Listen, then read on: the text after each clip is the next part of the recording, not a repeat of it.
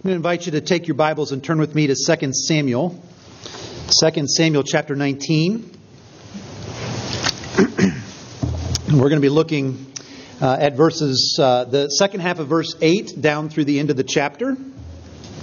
Uh, just a quick reminder of where we've been. Uh, David uh, was driven out of uh, Jerusalem. He was uh, put into essentially exile in the wilderness by his son Absalom, who was attempting a, a coup to take over uh, Israel. And uh, we saw last time that David's army defeated Absalom's army, and Absalom was killed. And now, what we're seeing in today's passage is David is on his way back into Jerusalem. He's coming back out of exile, so to speak, out of the wilderness, and coming back into the city, coming back to the palace to be reaffirmed and reestablished as the rightful king. So listen as I read to you from chapter 19, beginning the second half of verse 8.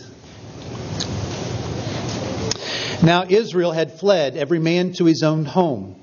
And all the people were arguing throughout all the tribes of Israel, saying, The king delivered us from the hand of our enemies and saved us from the hand of the Philistines. And now he has fled out of the land from Absalom. But Absalom, whom we anointed over us, is dead in battle. Now, therefore, why do you say nothing about bringing the king back? And King David sent this message to Zadok and Abiathar the priests Say to the elders of Judah, Why should you be the last to bring the king back to his house? When the word of all Israel has come to the king. You are my brothers. You are my bone and my flesh. Why then should you be the last to bring the king bring back the king? And say to Amasa, Are you not my bone and my flesh? God do so to me, and more also, if you are not commander of my army from now on in place of Joab. And he swayed the heart of all the men of Judah as one man, so that they sent word to the king Return, both you and all your servants. So the king came back to the Jordan, and Judah came to Gilgal to meet the king and to bring the king over the Jordan. And Shimei, the son of Gera, the Benjamite from Bahurim, hurried to come down with the men of Judah to meet King David.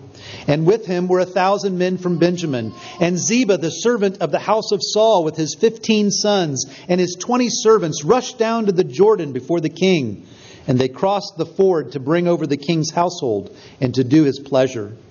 And Shimei, the son of Gera, fell down before the king as he was about to cross the Jordan, and said to the king, Let not my lord hold me guilty, or remember how your servant did wrong on the day my lord the king left Jerusalem.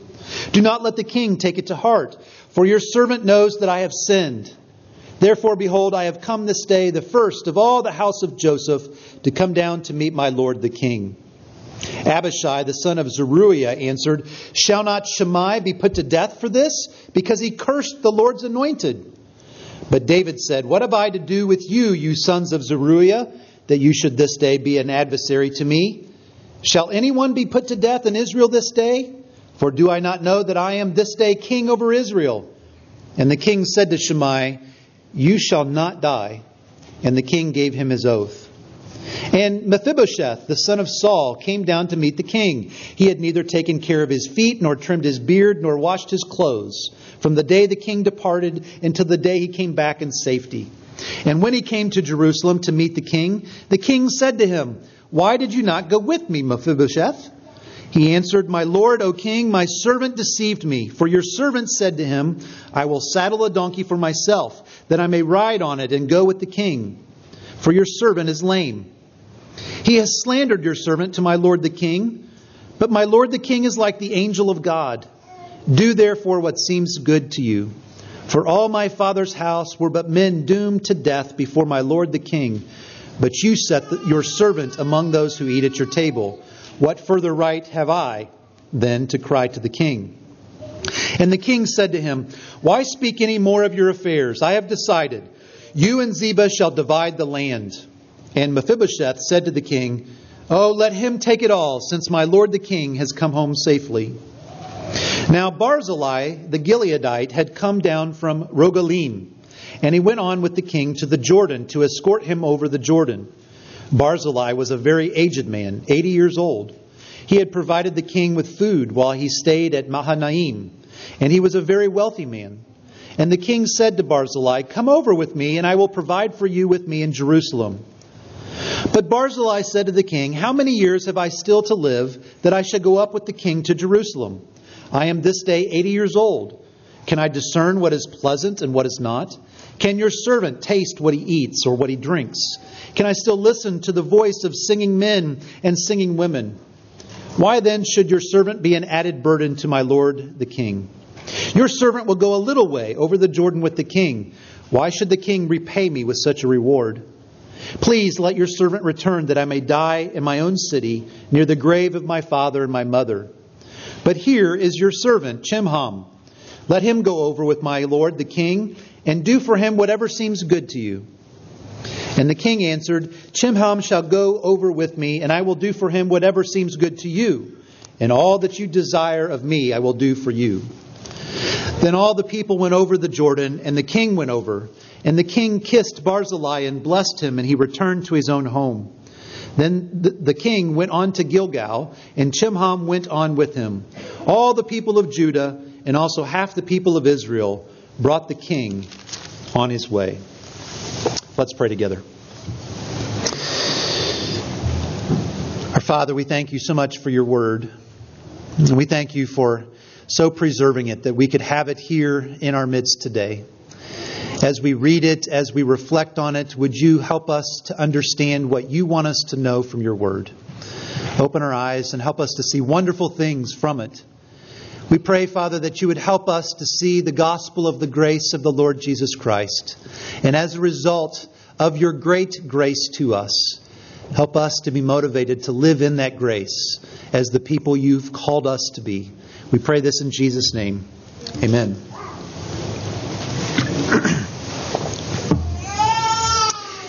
do as I say, not as I do. I can tell from the smiles on some of your faces that that's a familiar statement that you might make from time to time. Perhaps you say it to your children or your grandchildren or your coworkers or your spouses or your friends. Do as I say, not as I do. It has the sense of, I know what is right, and I can tell you what is right, but I don't always do what is right, so you best follow what I say and not what I do. We also have this statement from the Apostle Paul in 1 Corinthians 11 Be imitators of me as I am of Christ. Or, to put it another way, follow me as I follow Jesus. Now, that has the sense of imitate me, imitate my life, do what I do as I follow the Lord Jesus. Do as I say, not as I do, or follow me. Do what I do as I follow Jesus. Which is it? Well, of course, both statements are true. And as uh, we have seen uh, through our study of 2 Samuel, David actually exhibits both of those statements for us on a number of occasions. There are plenty of times when David would have to say to us, Do as I say, but not as I do. Knowing what is true, knowing what is right, but failing to do that truth. But there have also been times that we've seen where David not only knows what is right, he not only could tell us what is right, but he actually does what is right, and in, in that way, he serves as a model for us. So, for today, in this passage, I think we can say that David does a fairly good job of saying to us, Follow me as I follow the Lord. In fact, I think what we're going to see today is that David gives us a wonderful picture of how God treats his people.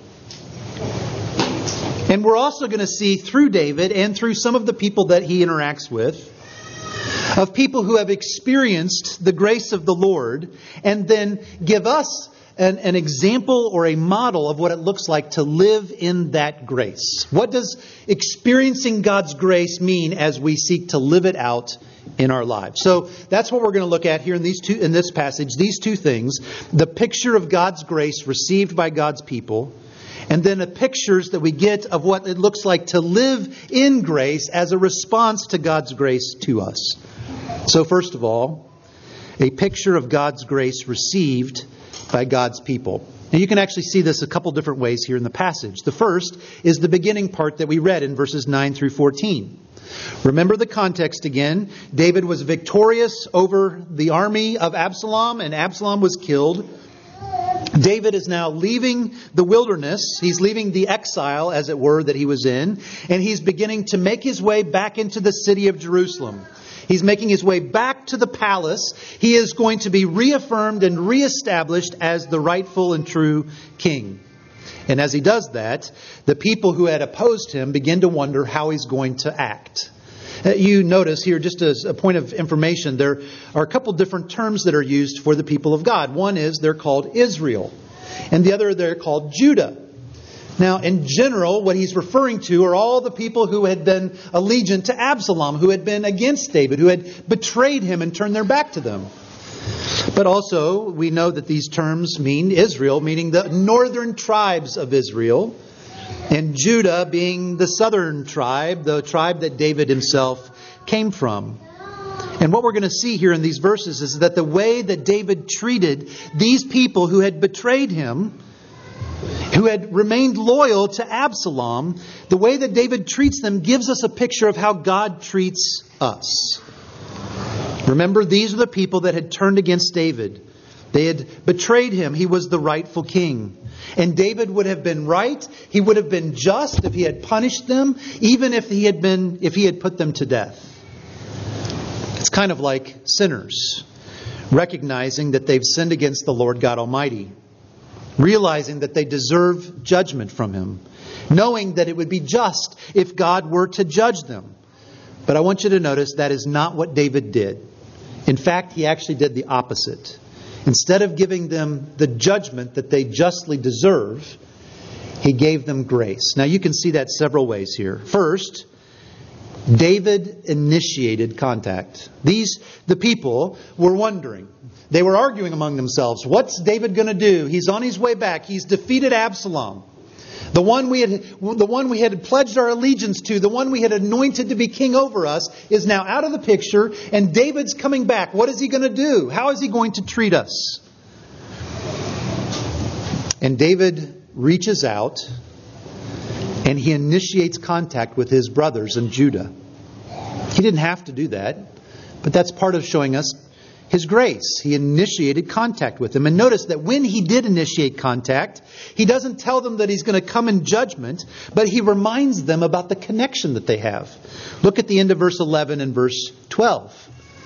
As he's speaking to Israel, to Judah, as he's speaking to the people of God, he says to them, Why should you be the last to bring the king back to this house when the word of all Israel has come to the king? You are my brothers. You are my bone and my flesh. Why then should you be the last to bring back the king? David is reminding them of the relationship that they have together, of the connection that they have. He's not coming to bring judgment upon them, but he's remembering that these are his brothers and sisters, and so he's coming to them in the context of a relationship with them. We also see David exhibiting grace to them in how he in what he addresses in verse 13. He tells Amasa, he tells the people and Amasa that he is going to make Amasa the new commander over his troops. Remember, Joab had been the commander of David's troops. Amasa had been the commander of Absalom's troops. And so here David is extending the olive branch once again. He is showing grace to them once again by saying, even the commander of the army who was opposing me is going to be the commander of my army going forward. And then one last way that you can see David extending grace and, and showing them grace is, is in verse 15, verses 14 and 15. We're told that David swayed the heart of Judah. And then he called them to meet him in a very specific, at a very special, and a very significant place. Did you see where they were to meet in verse 15? It's in the town of Gilgal. That's a town we hear a lot in the Old Testament. It was the location where the Lord renewed the covenant with his people after they had been wandering in the wilderness and they were about to enter into the promised land. God gathered the people at Gilgal and he said, We will now restore and renew the covenant between me and you. And we see that happening again in 1 Samuel as Saul was crowned king, Samuel, the prophet, gathers the people again at Gilgal and says, We will once again renew our commitment to the Lord here in Gilgal. As David was calling the people to meet him in Gilgal, he was making a statement. I am coming as the king, not with judgment, but I am remembering that we are brothers and sisters, and I am remembering that we have a commitment to the Lord, and we are going to renew that commitment as we come to one another and to the Lord as we come together here in Gilgal. In all of these ways, David is giving us a picture and giving the people a picture of what God's grace looks like to God's people. Now, you can see it a second way here in the passage as well. You can see it in the way that David deals with this man named Shimei. It's in verses 15 through 23. Excuse me, 16, uh, beginning in verse 16. And Shimei, the son of Gera, the Benjamite from Bahurim, hurried to come down with the men of Judah to meet King David. Now, it hasn't been too long ago, but maybe long enough that you may not remember this man, Shimei. We actually saw him not too long ago in the story. David was being kicked out of Jerusalem by Absalom. He was leaving, and this man Shimei starts following David. And as he followed David, we read that he began to curse David and to yell at him. And not only that, he threw dirt on him and then threw rocks at him. We're told that eventually David went along and, and Shimei was on a ridge above and just hurling rocks and insults and curses down on the king of Israel. That's who Shimei is. But now, David has been victorious. David's coming back into Jerusalem. And so Shimei recognizes he better go make right with the king. And so he hurries down to meet the king, this time not hurling rocks and insults, but bringing words of repentance and asking for forgiveness. Now, some scholars question the genuineness of Shimei's repentance here. The story continues, and it's told later in 1 Kings that there may be some reasons to think that maybe Shimei wasn't being completely genuine here in what he's saying. But regardless of that, recognize the fact that King David could have let his servant Abishai execute Shimei on the spot. That's what we hear is the question in verses 21 and following. And remember, when we heard it before, when Shimei came and threw rocks and insults and curses at David, it was Abishai who also asked David, Can I execute him on the spot? And both times David says, No. But it would have been just. It would have been just for Shimei to be put to death on the spot. This was not just a man cursing another man. This was a man cursing the Lord's anointed, cursing David, the king of Israel. But I want you to notice that instead of David reciprocating with judgment that would have been just, instead, he promised Shimei that he would not die that day. You will not die, he said. Not only did Shimei not get what he deserved, judgment, he also got what he didn't deserve life. Again, David is giving us a picture of how God treats sinners who turn to him in faith and repentance. It is a picture of God's grace that is received by those who put their faith in the Lord Jesus Christ. And so the question that I would have for you is do you know this grace? Do you know this grace? Listen to how the Bible describes it. For our sake, God made Jesus to be sin who knew no sin, so that in him we might become the righteousness of God. For you know the grace of our Lord Jesus Christ, that though he was rich, yet for your sake he became poor, so that you by his poverty might become rich. When the goodness and loving kindness of God our Savior appeared, He saved us, not because of works done by us in righteousness, but according to His own mercy. See what kind of love the Father has given to us, that we should be called children of God, and so we are. Do you know this grace? If you don't know this grace, if you're not a Christian, you're not one of God's people, you've not experienced the grace of the Lord Jesus Christ, then come to the Lord in faith and repentance. Believe in the Lord Jesus Christ. Have your record of sins washed away forever and be given a new record of righteousness. The righteousness of God credited to your accounts so that you are declared just and righteous. Know and experience the free and abundant, never ending grace of the Lord. But if you're here or you're online and you do know this grace, you, you do know the Lord Jesus Christ, you are a believer in the Lord Jesus Christ, you are one of God's people, then never grow tired of finding out how broad and long and high and deep is the love and the grace of Jesus. Never let yourself think that grace is just for those when they first become a Christian. It's just for those who first put their faith in Christ. Grace is just the milk. Give me the meat. Instead, use the God given means of grace to grow in your understanding of the love and the grace of the Lord. Never stop. Never stop plummeting the depths of God's grace and love to you in Christ Jesus. So, David, David gives us a picture of God's grace received by God's people through faith in the Lord Jesus Christ, something that can never be earned, something that is given to us freely. But secondly, I want you to see that God's grace in our lives is not just about our status before our God. God's grace in our lives is also meant to motivate us and to empower us that we might live as He wants us to live. In fact, I would suggest to you that God's grace to us and the gospel is the most powerful motivation for us in pursuing godliness.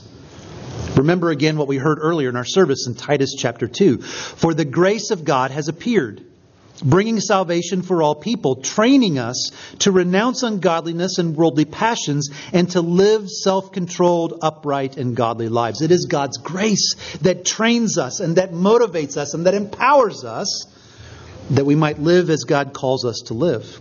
Or what Paul says in Ephesians 4 be kind to one another, tenderhearted, forgiving one another as Christ, as God in Christ forgave you.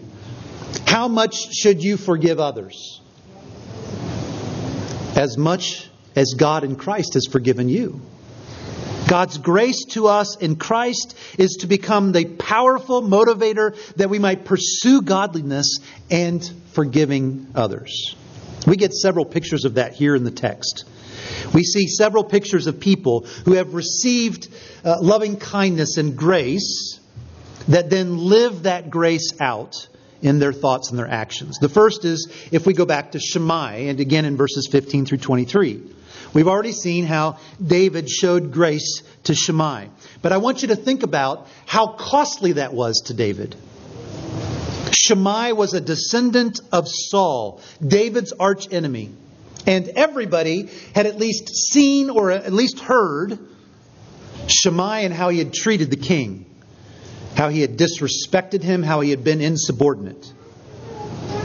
By simply forgiving Shimei, and promising that he wouldn't die, David would have been looking weak to his enemies.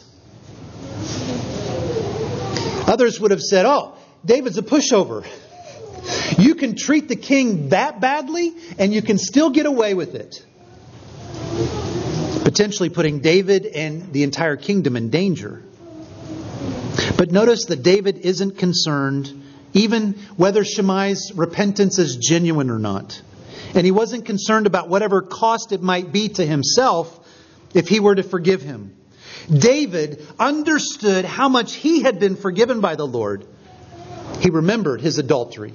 He remembered how he had murdered Uriah and other soldiers as well. He remembered how he had been a failure as a father in his household.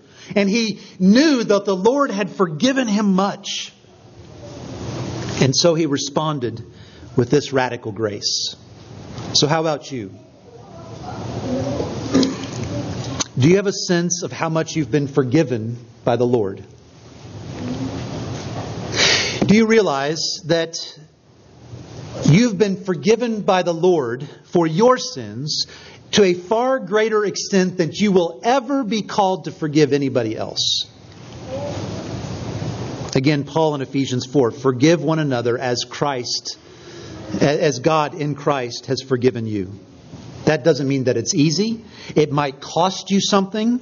It might even cost you greatly. But that is the call of being a disciple of Jesus. Are there people that you need to forgive? If so, let Paul's words from Romans 12 uh, echo in your ears. So far as it depends on you, live peaceably with all people. Uh, we see another picture of somebody living in this grace as a response to God's grace and loving kindness to them as we come to Mephibosheth and Ziba in verses 24 through 30. Now, apparently, the word was getting out. David's on his way back and he's in a great mood. He's forgiving people. He, he is being gracious. And so people started rushing down to the river in order to interact with the king. And so here comes Mephibosheth, or Mephi, as I'm going to refer to him for the rest of the sermon, and his servant Ziba. Now remember what had happened with these two and David. David had been leaving Jerusalem. He had been fleeing Jerusalem. He had been driven out of, uh, out of his palace. He was going into exile by, by Absalom's hand. And the people who were loyal to David went with him. And at one point, David looked around and he said, Where's Mephi? Remember, Mephi was the grandson of Saul. He was the son of David's good friend Jonathan.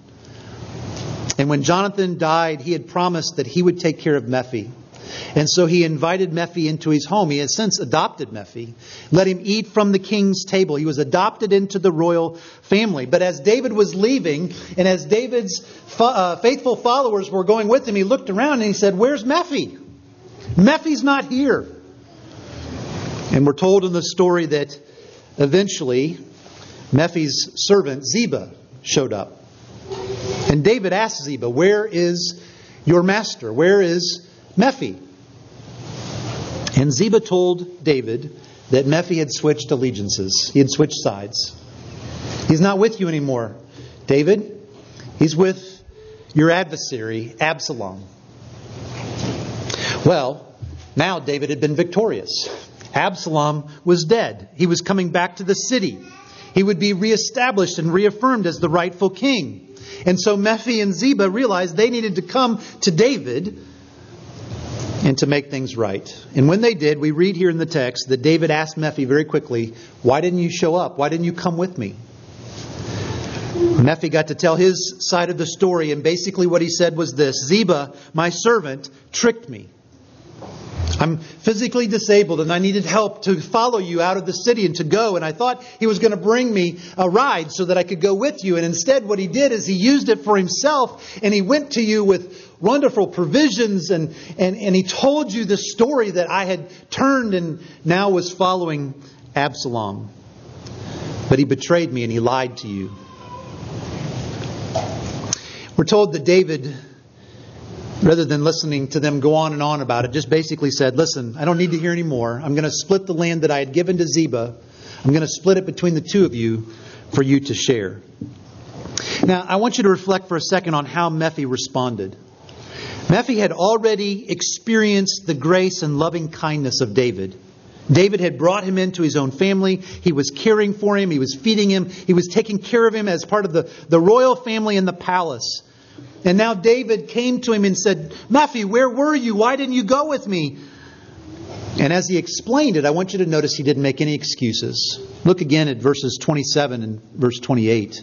The end of verse 27, he, as he's explained what happened, and he tells him that, that Ziba had tricked him and Ziba had basically lied, he goes on and says this uh, uh, the, My Lord, the, at the uh, middle of verse 27, my, but my Lord the king is like the angel of God. Do therefore what seems good to you. For all my father's house were but men doomed to death before my Lord the king. But you set your servants among those who eat at your table. What further right have I then to cry to the king? He didn't make excuses. He simply pledged his allegiance to David and said, David, You do whatever you think is best. And David then split the land that he had given to Ziba that was rightfully Mephi's. And even when he did that, notice what Mephi says give it all to Ziba. I'm just glad that you're home. Now, I need to tell you that the commentators are pretty much split about Mephi. Half of them think that he was just trying to save his own backside, that he wasn't really being genuine here in these words, and half of them think that he was. But, but I think that we should take Mephi word. And one of the reasons for that is what we see in verse 24. As Mephi approaches the king, what does he look like? This is a man who is in mourning. This is a man who has been grieving. This is a man who said, My king, my surrogate father, so to speak, is being sent into exile, and I haven't been able to follow him, but I'm going to live as if I'm in exile until he comes back. So he didn't care for himself. And look at the description. Anybody that saw Mephi would have known what was going on. He probably smelled awful. And he was doing it because he was making a statement. I'm allegiant to my king, King David. And until he comes back, I will be in exile here, even as he is there. And even just his words in verse 30. After David was going to give him half of the land, he said, David, I'm just glad you're here. Give the land to Ziba. I'm not worried about that. Give the land to Ziba. I'm glad that you are home.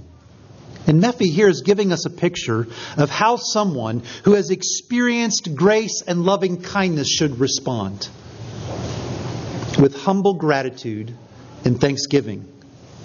Even if you don't get everything that you want, Mephi surely didn't. Even if it feels like it might be unfair, he expresses humble gratitude and thanksgiving. So, how about you? As you have experienced the grace and loving kindness not of a king, but of the great king, King Jesus, is your life in response characterized by humble gratitude and thanksgiving? Or is it more characterized by bitterness and anger and discontentment? Of always feeling like you get the raw end of the deal, that life isn't fair. You see, in response to God's grace to you, do you respond with the kind of humble gratefulness and generosity of Me- as Mephi?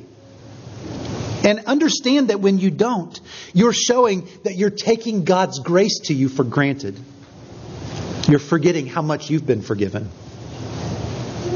One last picture here in the text of someone sh- showing and living grace in response to God's grace. It's in verses 31 through 39. Another man comes down to meet the king. This man is a na- man named Barzillai the Gileadite from Rogelim. And we're given some descriptions of this man. Notice he's an elderly man. In fact, it says that he was a very aged man. He was 80. Now, I'll let you decide if that's a very aged age or not. But according to the text, he was a very aged man. He was 80 years old. We're also told that he wasn't able to hear very well, and his taste buds were dull. He couldn't enjoy life's simple pleasures like he used to be able to do when he was younger.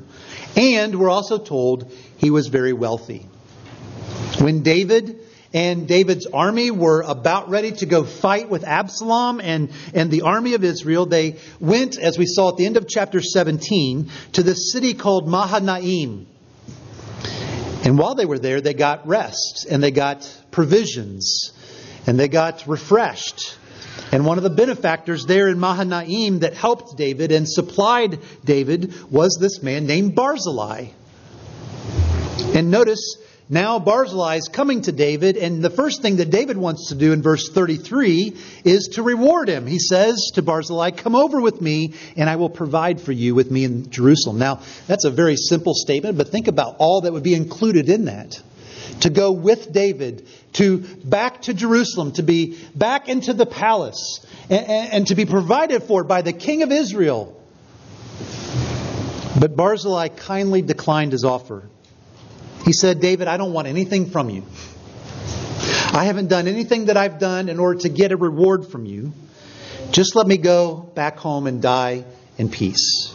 And he even went so far as to suggest that David pass his kind offer on to somebody else. This man named Chimham, maybe the son of Barzillai, maybe a servant, we're not told. But what we're getting here from Barzillai is another picture of a man who understood God's grace, who understood the loving kindness of the Lord, and he was responding with a life of humble generosity. And so, beloved of the Lord, I would ask you, how about you? How much has the Lord shown you his grace? How generous has the Lord been to you? The more that you truly understand the extent of God's grace to you, the more humble and generous you must be. The Lord has given you everything that you have. What you have, your material possessions, you do realize that that's not just in your possession because of your hard work, because of your deserved salary, or because of a family that you happen to be born into. Everything that you have is the Lord's, and He has given it to you that you might be a good steward with it, that you might be humble and radically generous with it, and to do so in response to the radical generosity that you have been showed by the Lord God Almighty. Uh, think about it this way so often we compare ourselves to one another to our peers, to our colleagues, to our coworkers, to our fellow church members. And we size up whether we feel like we're wealthy or not based on how we think other people are doing. But that's not really a good way of looking at it. All of us live in arguably the wealthiest country in the world and among the wealthiest generation in the history of the world. Compared to the rest of the world and the rest of history, we are all wealthy. But that doesn't even matter. Whether we have been given a little or a lot in order to be good stewards with, we are still called to be generous in response to God's generous grace to us. We ought to have the mindset of Barzillai. Why should the king bless me? I'm not looking for anything in return. I simply want to use what the Lord has given me that I might honor Him and bless others and participate in what He's doing in spreading the gospel and making disciples. So, how are you doing? Are you only generous as long as it's still comfortable for you? Only to the extent that you don't really have to feel it. Or do you give generously and sacrificially in response to the extent of God's grace to you, the extent of God's blessings to you? So, in response to God's grace that we have received through the Lord Jesus Christ, we are called to live in that grace. God's grace is meant to motivate us to more Christ likeness.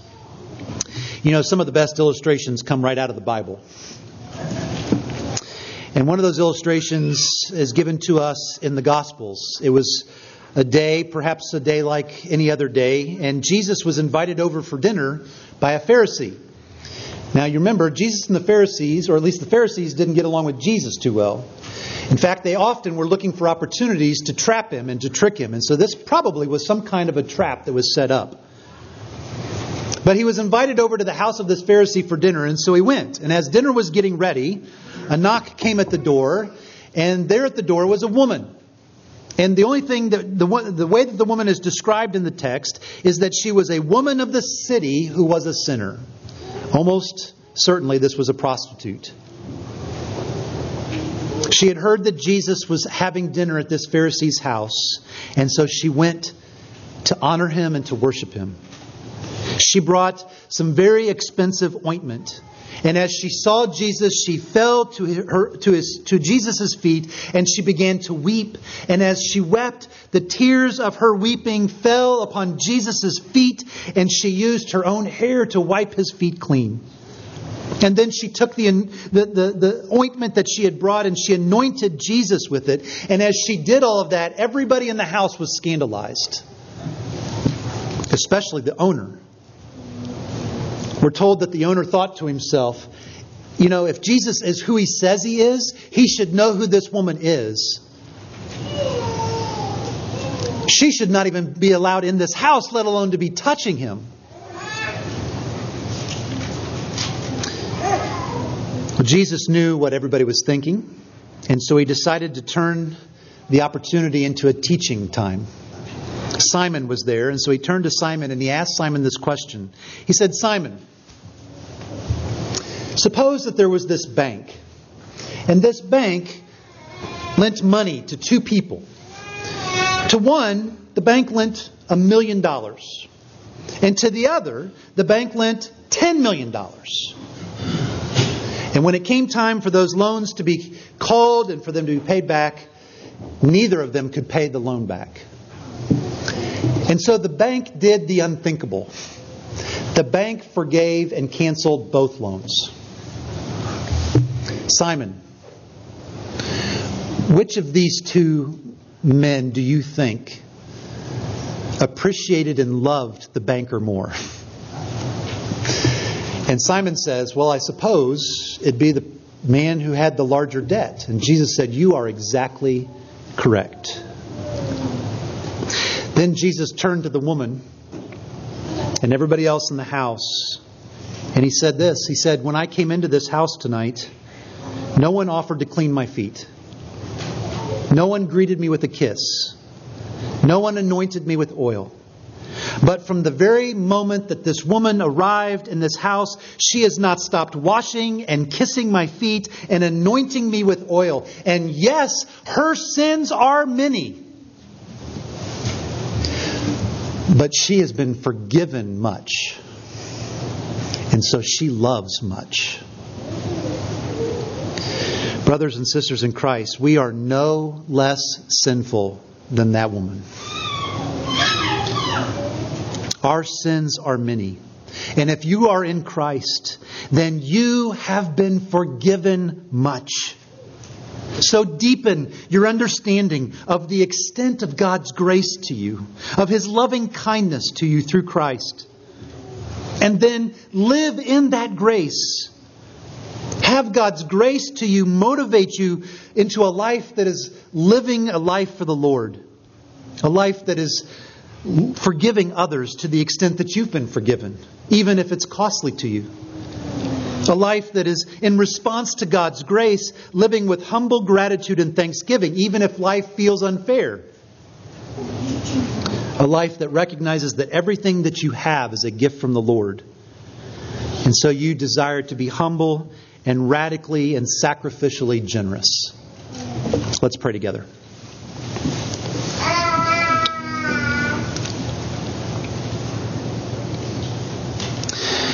Our Father, we again thank you for this portion of your word. Thank you for showing us your grace, reminding us of how you've been gracious to us. Father, never let us grow tired of plumbing the depths of your grace and loving kindness to us. Help us to grow in our understanding of the depth of your love and Father, as we see the love and the grace that we've received from you, we pray that you would help us to be people who live in that grace. That in response to it, we would be people who live as you call us to live. And that you would do this, Father, so that your glory might be extended and also that your people might be strengthened in their faith. For we pray it in Jesus' name. Amen.